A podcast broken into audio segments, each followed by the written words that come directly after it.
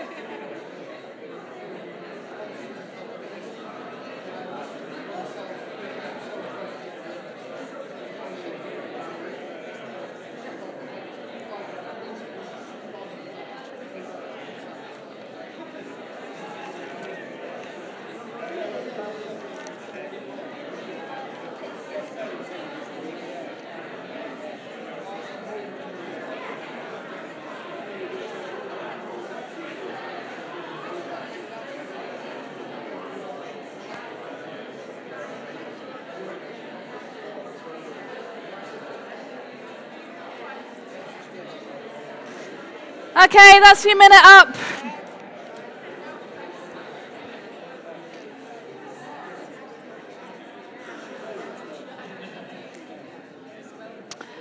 Put your hand up if uh, you have over five people that you connect with. Over 10, over 20, over 30, over 50, over 100. I mean, probably quite a lot of us do, don't we? We connect with lots of people. There are lots of people, some closer and some more distant, that we connect with in our lives every single day without making the slightest effort at all. We just connect with them. And in all those relationships, we can live one of two ways. We can live casually, so we don't invest much in those. We don't think about them a whole heap. We certainly never pray about them. We just kind of live casually in those relationships. And in some relationships, arguably that's acceptable. Some it's clearly not. Or we can live intentionally with a keen sense of that we are called to be Jesus in every relationship that we find ourselves in, to be those people who share in all sorts of different ways the good news, the gospel of Jesus Christ. We are called to live intentionally. But what does that mean? Well, perhaps actually, even me saying that makes you feel a bit uncomfortable. Is an intentional relationship genuine, or is it kind of trying a bit too hard? And does that make it therefore less genuine? These are some of the feelings that we have when we talk about intentional relationships, and perhaps in the past we've talked about intentional evangelism. So here's some of the thoughts we might have. We're waiting for the moment. So we have this friendship, and we kind of carry on with the friendship, but we're always waiting for the moment. You know, the moment when the angel music starts in the background and the fuzzy feeling and our heart starts thudding, we think, this is it. This is the moment where I need to tell them the four spiritual laws as quickly as possible and then run. Because this is the moment. Is there a moment? Maybe sometimes there's a moment. I don't know if it has angel voices singing in it or not. There are key moments when we sense the Spirit of God is at work and we think, this is a, a moment where I could say something here. Not necessarily everything, something. Or perhaps we have that view that, well, we can live the gospel without using words. St. Francis of Assisi said that, preach the gospel, but then he said, if necessary, use words. And we've only remembered a bit of it. Because it's actually comfortable, isn't it? And convenient to have all our relationships where I, I live the gospel, but I never actually have to say anything, because that's the frightening bit, isn't it? Sometimes we do need to say something, to explain, to give reason. I found myself here in friendships, even more so with family, isn't it? Where it's too risky. You feel it's too risky. That if I now, having built up this friendship, share my faith, then I might lose the friendship. It might all go terribly wrong. And it's so much of a risk that I, I don't want to. What does that say about how we feel about our relationship with Jesus if we think it's too risky to share with someone we really like? I think some of us feel such pressure that if the person doesn't convert, they don't come to know Jesus, then we feel that we failed. Or worse, actually, we feel that the friendship isn't worth it. And I suppose the end point of that is some kind of feeling that people are gospel fodder.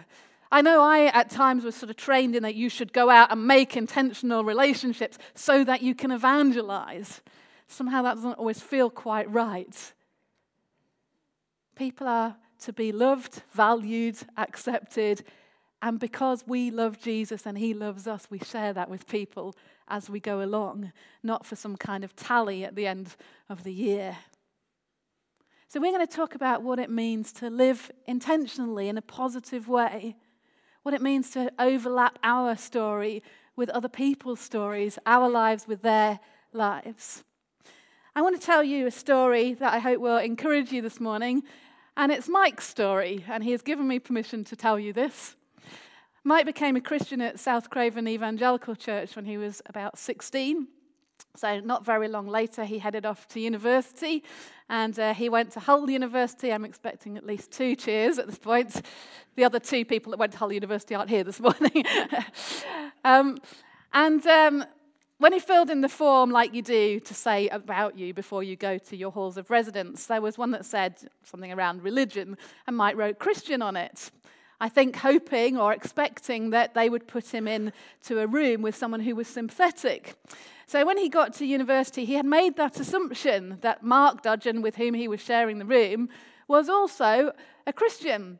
So, for the whole first term, Mike lived uh, as a keen and enthusiastic Christian, reading his Bible and praying and going to Christian Union and church and talking about those things that he assumed Mark would want to talk about, that Mark would be doing. And at the end of the first term, Mark said to Mike, um, I think I need to become a Christian because I don't think I am one. There's something really powerful about that. Because actually, what it says is when we stop stressing and trying really hard and just are normal, actually, it's much more convincing than trying really hard and being all weird. Did you get weird after that, oh, or were you normal after that? There's something really. Fa- Sorry, that came out completely wrong.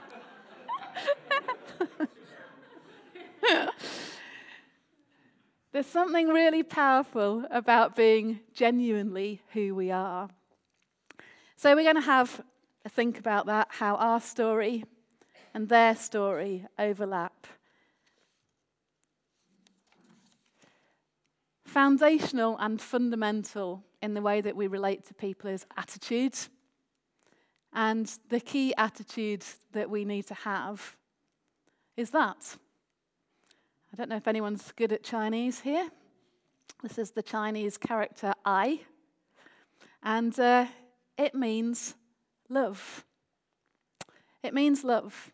And it was developed um, at the point where arranged marriages were common in China. So the top symbol there is the holding of hands, it's gripping together. The people were pledged to one another.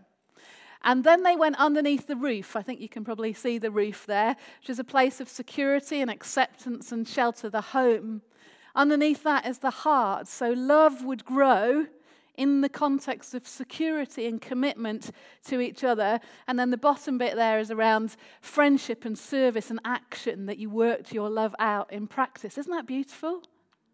It conveys so much more than our word, which is so uh, misused as well as properly used these days. Love, heart, emotion, intention, action, that has to be behind all the relationships that we have, doesn't it? And we follow in the footsteps of Jesus, who showed the greatest love. His love reached out. He came and lived among us. That was the kind of love he had for us. He didn't just stay in the safe place, he came and lived among us. He related to people as they were. He accepted people as they were. That's why we find him with the Samaritan woman. He was just where she was at the time of day she was there. I just noticed when Angie was reading the story again, it says Jesus was tired. And how often do we not want to be bothered when we're tired? But Jesus was there, he was tired. It was the heat of the day. But his love for this woman, who no one else really accepted and understood, drove him to share himself with her. And Jesus allowed himself the vulnerability of loving and being loved. And both those things are true. And we're going to talk a little bit more about those in a moment. Out of love comes this, doesn't it? Service.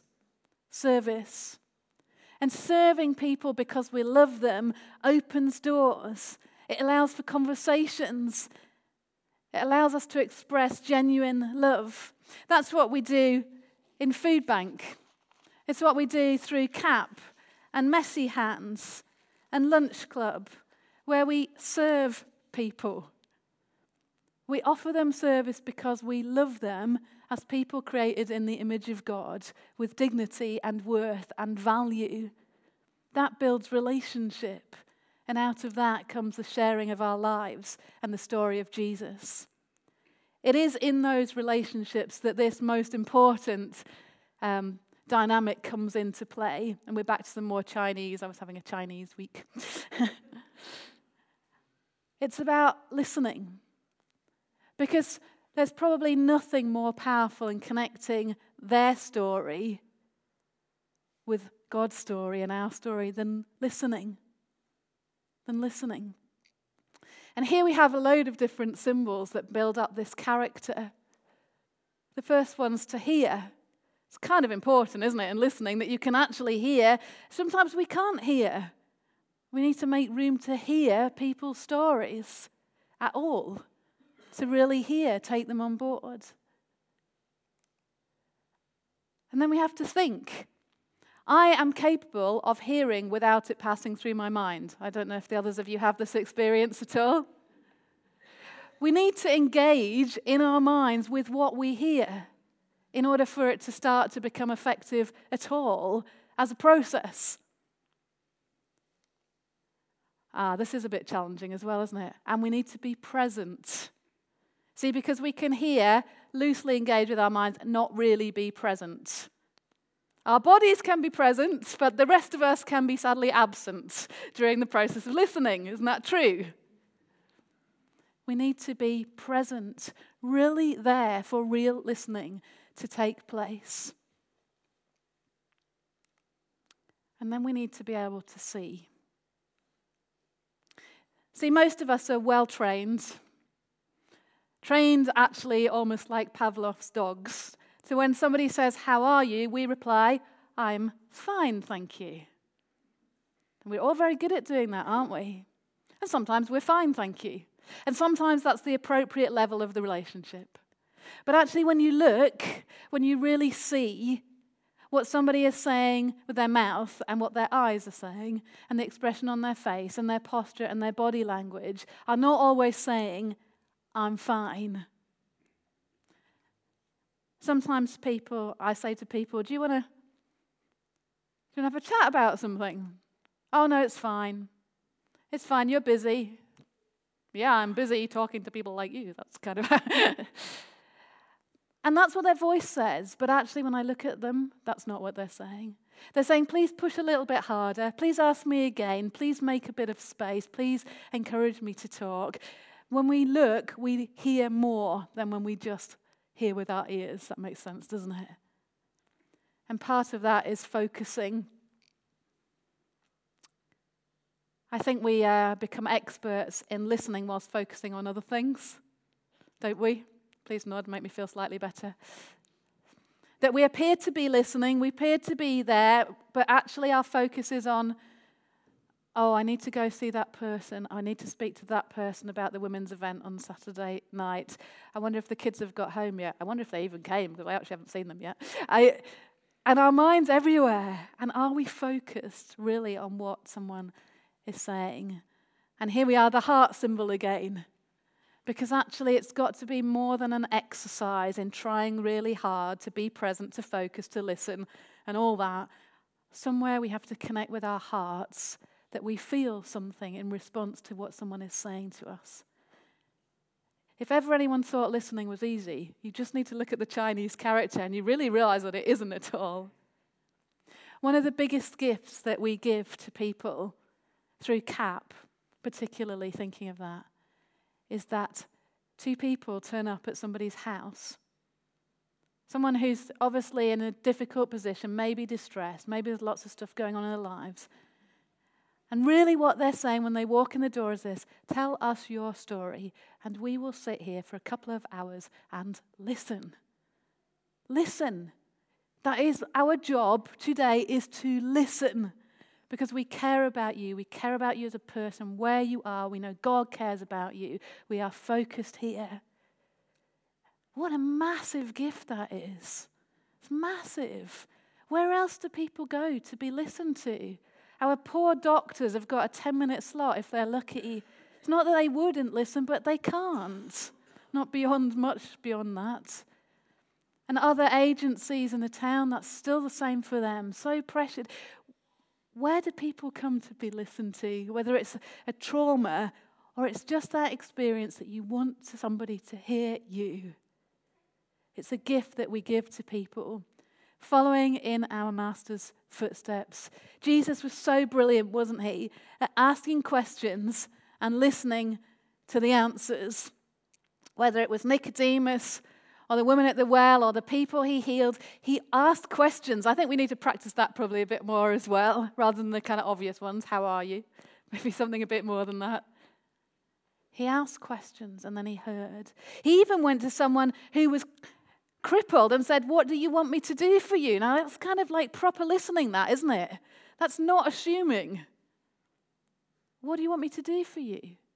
I'm listening to what you want to tell me, to your story, before I kind of march in there. Listening. I want to show you a film clip. And um, don't worry that you can't hear the beginning bit terribly well. It's the end of the bit that's more important. This is a conversation between a father and his son. Uh, and the son's just uh, preparing himself to head off to university, which he calls school, because that's what they do in America. Okay. Hey. You all packed? Yep. Can I give you a hand? Yeah, wiggle that tail section for me just a scotch, will you? Don't know what I'm gonna do around here without my wingman. Oh, I'll be back. As soon as they catch on to me. yeah, what have they got to catch on to? Well, it's a tough school, and, and, and everyone else will be more used to the city. Did you know that one skyscraper has more people than the entire town of Claremont? And, and, and they're all real sophisticated, too. You've seen that Seinfeld show, right? It's just like that. They've all got that that sarcastic kind of humor. And who was purported to be the funniest kid at Jackson High? I mean, you told me a joke the other day. It was hilarious. Uh, uh, afraid not. String walks into the wants bar. a drink. Yeah, yeah, that was funny. You're a funny guy. Oh, I don't know. I, I mean, it's such a giant city. How can you possibly meet anyone? You want the secret to making friends? Sure. I picked this up in the service. You will have a lot of buddies if you remember this one rule. Interested is interesting. Uh, what do you mean? Well, everybody's got a story, okay? And all they want is for somebody to listen to it. People are basically good. If you care about them, they're going to want to be your friend. All you got to do is, is look at those people. Look when you're talking to someone. That's it. That's it. Look them in the eye. Focus. Hear their story. Hear what they've got to say. You do that, buddy, and you can do no wrong. Yeah. Thanks.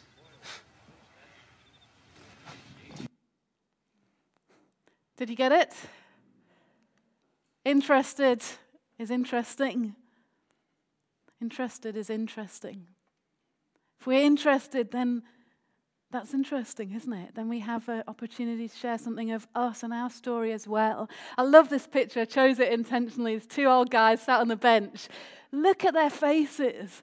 The one who's talking is obviously animated with his hands, really, really engaged, and the other guy just looking him straight in the face, listening, interested. It's like there's nothing else on, in the whole world apart from these two guys on their bench. Be interested. Don't worry so much about your story that you can't be interested in their story, which will open the doors. I read this poem this week. It's about listening. Let me read it to you. I need to listen to people, to really listen, to stay out of the way of their thoughts, to be a safe place for them to share their fears, hopes, frustrations, brokenness, anger, dreams, desires, embarrassments, loneliness, confusion. I will listen to their story no matter how long it takes, no matter what is said, no matter where it takes us. I will be caring, humble, compassionate, open, understanding, fun. I will be a friend. That's it. A real friend. That's what we're doing, connecting as friends. And part of that, and this is what I mentioned the, earlier on, is about authenticity. It's got to be real, hasn't it? It's got to be not layered on the top, but real. And with authenticity, whether it's loving or serving or listening, comes this slightly frightening word vulnerability. Brené Brown, in her book Daring Greatly, says this vulnerability is at the core, the heart, the center of meaningful human experiences. Are we willing to be a bit vulnerable? Or do we still feel like the Christian needs to have it all sorted and then we are taking of our strength to give to this other person in their weakness? I still think there's quite a pressure to feel that we should be the sorted ones, the Jesus is the answer to everything feeling, that we have a badge that says that, and then we can't ever be vulnerable. But we bring who we are, don't we? We have to take off that mask and be who we are, share who we are, our hopes, our fears, our dreams, our disappointments, our delusions about who we are and what our lives might look like, to be real because Jesus is with us in our reality the good, the bad, and the ugly, and everything in between. He's in that. That's what we share. A number of years ago now, I um, decided that it was time for me to sort out a few issues in my own life. And so I decided to go and get some counseling. This makes me terrified telling you this, by the way. So I thought I would be vulnerable. Um, and so I did that for, for, for, a period of time. And I didn't tell very many people at all. Um, but I decided that I wanted to tell two friends who were school mums, um, who I'd got to know uh, through most of the primary school. Kids were still in primary school, but that sort of age group. And we were meeting for coffee. And I said, oh, I can't do Friday morning. Uh, can we meet in the afternoon? So they were like, Yeah, sure, we'll meet in the afternoon. So we met in the afternoon, and, uh, and I was like, I need to tell them about this. I need to tell them. I, I don't, not sure I told really anybody much in church. I, I need to tell them. So we were kind of chatting, and they're like, Oh, how's your morning been? And I said, Well, I've been over to Huddersfield and I've been to, for some counseling about these things. And I had that kind of deep breath thing, which is I'm a Christian. Not only am I a Christian, I'm a minister, aren't I? So I'm supposed to be properly sorted out. You're right. Uh, sharing that with them who, quote, I was trying to impress. I mean, I wasn't trying to impress them, but you know what that feels like, don't you? They could not have been more lovely. They could not have been more supportive for the next period of time. They were the ones who, whenever I saw them, which was pretty regularly, were like, How are you? How are you doing? Is it going well? Is there anything we can do? You see, that builds relationship, doesn't it? In a way that standing on a pedestal saying, I'm fine, I have all the answers, which is what it's interpreted as, I have all the answers, and you're not fine. The story is actually, how does Jesus fit in to the brokenness that we all have, to our weakness, to our vulnerability, to our reality. During this last week, we have been faced with Mike having the threat of redundancy from work. What does that look like for us? We're not brilliant at praying together, but on this occasion, we did. We sat down and we sought God, and we've actually both had a real sense of peace because well, God looks after us, doesn't He? Lots of you have been through redundancy. It may or may not still happen, probably will, but may not. Um, lots of our friends have, haven't they?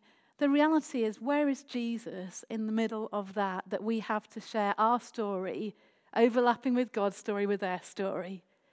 And we need some vulnerability in that so that the real us meets the real them, not some kind of masks on either side, but a genuine connection where Jesus is at the center. So, our story, their story, God's story, and the overlap. Matthew chapter 5 and verse 13 in the message version says this Let me tell you why you are here. You are here to be salt seasoning that brings out the God flavors of this earth. If you lose saltiness, how will people taste goodness, godliness? I make lots of food, and you know, you taste it, you think, oh, this doesn't taste how it should.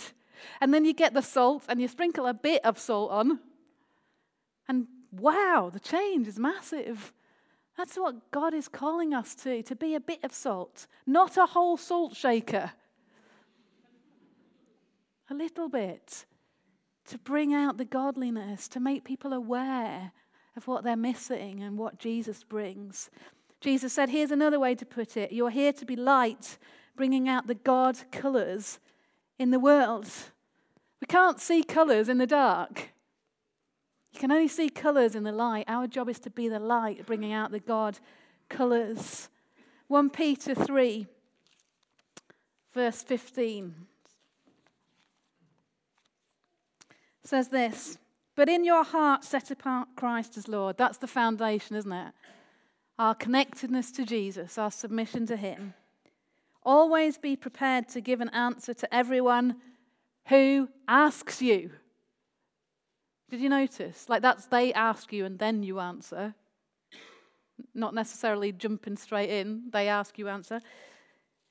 Who asks you to give the reason for the hope that you have, but do this with gentleness and respect. Gentleness and respect is key in the way that we share the parts of our story that are required. And then in Colossians chapter 4, Paul is asking prayers for himself.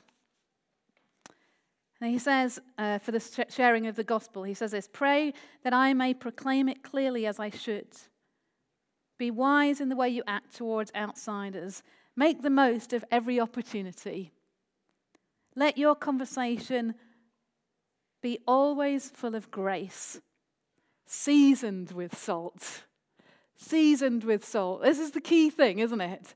You don't want the whole salt pot on your dinner, you just want a little bit. It's not really helpful very often, just occasionally, to share everything about the whole gospel and everything you know about God and every answer to every difficult question you've ever revised on all at once, bang. That does have the same experience to most people of you pouring salt onto their dinner, the whole of the salt pot gracious, gentle, respectful. Some salt. Some salt, yeah. Well, I was going through something similar. We prayed about that and had a real sense of peace. We're really privileged in our church, and genuinely we are. So we have lots of friends who've walked some similar journeys, and sharing that with them and talking with them is just a massive gift to us. Maybe we could pray for you about that, if that's okay. We all have issues with ourselves. Let's start there. Our family life, our kids, older parents, work, health, stuff at school, friendships, money. We all have the same issues, don't we? The difference is that Jesus shares our story with us, and we bring that to share with other people in their story. I think that's it.